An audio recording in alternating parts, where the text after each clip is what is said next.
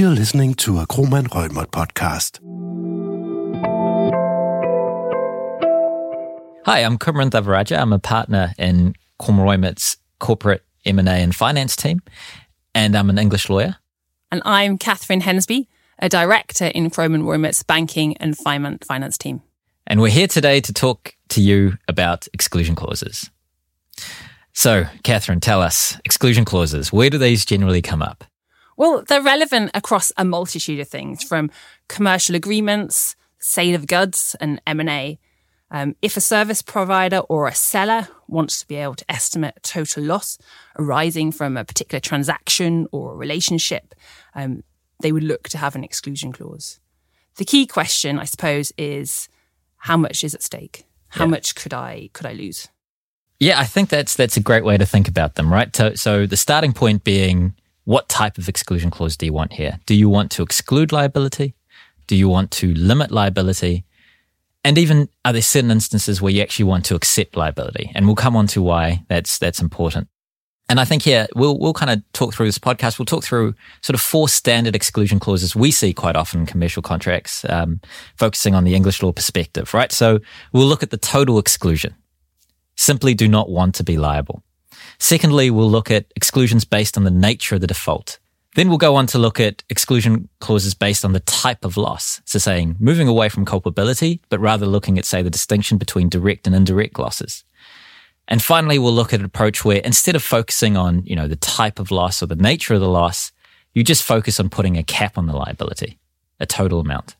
I suppose one thing I should say before we start, and maybe the health warning for this, is that we speak generally. So there may be, and there definitely are, specific rules relating to particular areas which prevent certain exclusions. So, for example, specific rules relating to consumers or to sale of goods.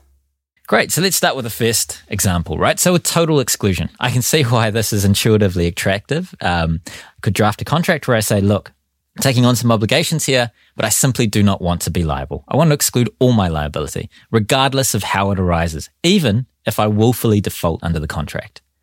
What do you think, Catherine? I mean, I think it sounds pretty nice, actually. But we do see some controls on this, as you would expect. So you can't limit your liability for certain dishonest offences. I mean, that seems sensible. Yeah. So you can't limit your liability for fraud or fraudulent misrepresentation.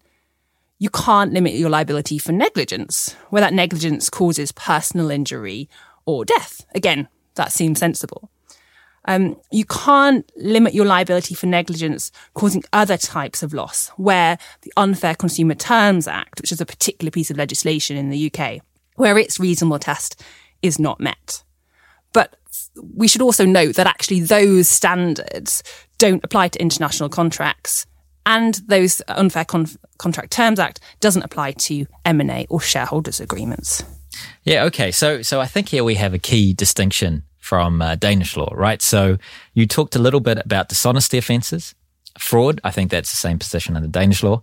You then talked on about negligence. And I think the general position there you were saying is you could generally exclude liability for negligence, but there's certain instances where you can't, exactly, where the Unfair Contract Terms Act applies. But the scope might be limited. And I think there under Danish law, there's issues with excluding liability for gross negligence. So there's a distinction from Danish law. Another area I think which is quite important here is willful misconduct, right? So you never actually raised a statutory or common law control relating to willful misconduct. So under English law, I can simply exclude my liability for willful misconduct as long as these other controls are met. Yes. Yeah. Okay.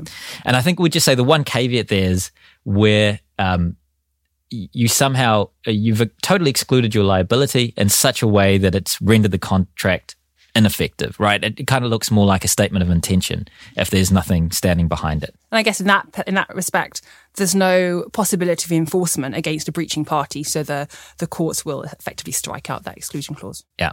And I think this is an important point around these controls, right? So we've talked a little bit about, this first example is where you want to go really broad. I'm simply just excluding all liability. But we've identified here certain instances where liability cannot be excluded.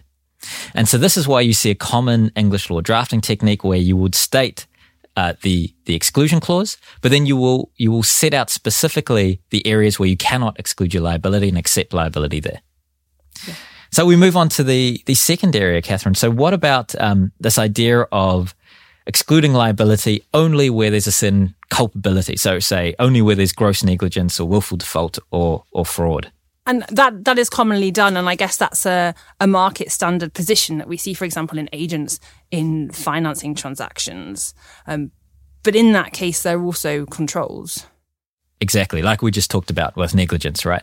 So then we move on to the third type, that's exclusion based on the type of loss. And what these do is they limit the liability of a breaching party, and they typically say they won't be liable for indirect or consequential loss.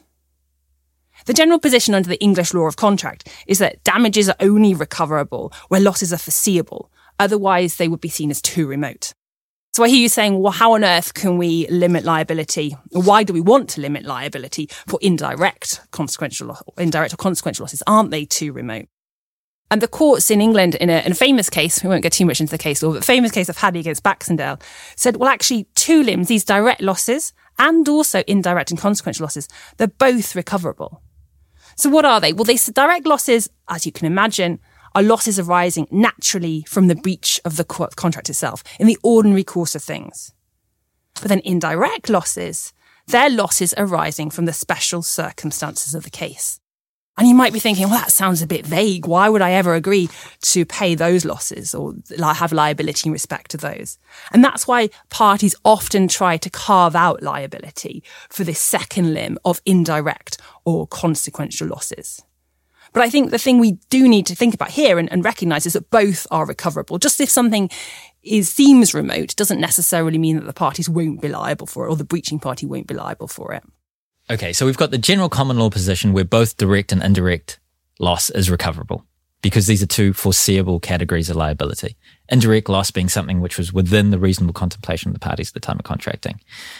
But then the parties try to carve out indirect. Is it so easy then for a court to come in and say, once a type of loss has been incurred, was this direct or indirect? Take, for example, loss of profit, right? Yeah. So generally parties might think when they're excluding indirect loss, they're also excluding loss of profit. Because they might say, well, actually, that arises from those special circumstances of the case. It wasn't foreseeable to us at the time of entering the contract that you would lose that profit. Yeah. And this is perhaps a common misconception because it might end up being a majority of the time, loss of profit is actually considered direct loss. It is naturally flowing from the breach, right? And I think just to get a bit more concrete, there's a couple of good examples here. We have the Hilton Hotel case, which involved the supply of defective minibars. And there the court said, well, look, we've got direct loss, which is the cost of going out and buying replacement minibars, somehow containing the loss. And finally, also the loss of profits from the minibars. Then the question was, what about the loss of profits generally from the hotel? Because, there might not have been minibars for a certain period of time. And that was the question, well, was that direct loss or indirect loss? In this case, that was indirect, right? Another example we had here was of a party which bought a floating hull. And the normal purpose of the floating hull was to carry coal. Now, instead, in this instance, the buyer used the hull to carry certain equipment, and the carrying of the equipment was more profitable than the carrying of coal. So could they claim for the losses relating to the carrying of the equipment from that contract? And the courts here said, well, in this instance, this is not indirect loss, the loss relating to the contract relating to the carrying of the equipment, because it wasn't within the contemplation of the parties at the time of contracting. And I guess that's a really good example of looking at those special circumstances of the case. For example, I assume in that case that if that hull had been used half the time to carry coal and half the time to carry equipment, the courts probably would have said that was consequential loss. Yeah, it was foreseeable at the time. Yeah. It's true. Okay, so consequential, direct, indirect loss, and consequential loss being another term, I guess, indirect loss. Quite a fine distinction. And it's, I think, one key takeaway is to remember that loss of profit isn't necessarily indirect. We move on to the final one, just including a cap. You'll often see with these liability exclusions relating to direct and indirect, you can end up with quite torturous drafting, right? It's a long clause where people are stating different types of loss, which is excluded. And one solution around this is just to say, look, I'll accept any type of loss, but here's just a cap amount. And I think also another nuance to that is you do see that lengthy drafting, perhaps trying to exclude certain types of loss, but including a cap. So how do we wrap up here? Well, we say that, as a starting point for exclusion clauses, you should ask yourself when you're drafting them, are you looking here to limit liability, exclude liability, and what liability should you actually accept being a liability you can't carve out? And I guess you also need to think about, well, what are those types of losses? So loss of profit, for example, is typically direct, but it could also be indirect. So you've got to be very careful about how you draft that and what buckets of loss you capture. The final key point with drafting exclusion clauses is that, very sort of clear drafting is required if you want to exclude liability. The courts will generally interpret them against the party looking to rely on it. And as a theme that we see throughout this podcast series, wording is important for the English courts. They will interpret the contract strictly against the party seeking to rely on it. So clear drafting is always important. Perfect. Well, thanks very much for joining us, and we hope you listen in to our next podcast. You have been listening to a Kromann Reumert podcast. The podcast reflects our legal specialist view of the current state of the law. Please be advised that the state of the law is always subject to change as new case law emerges.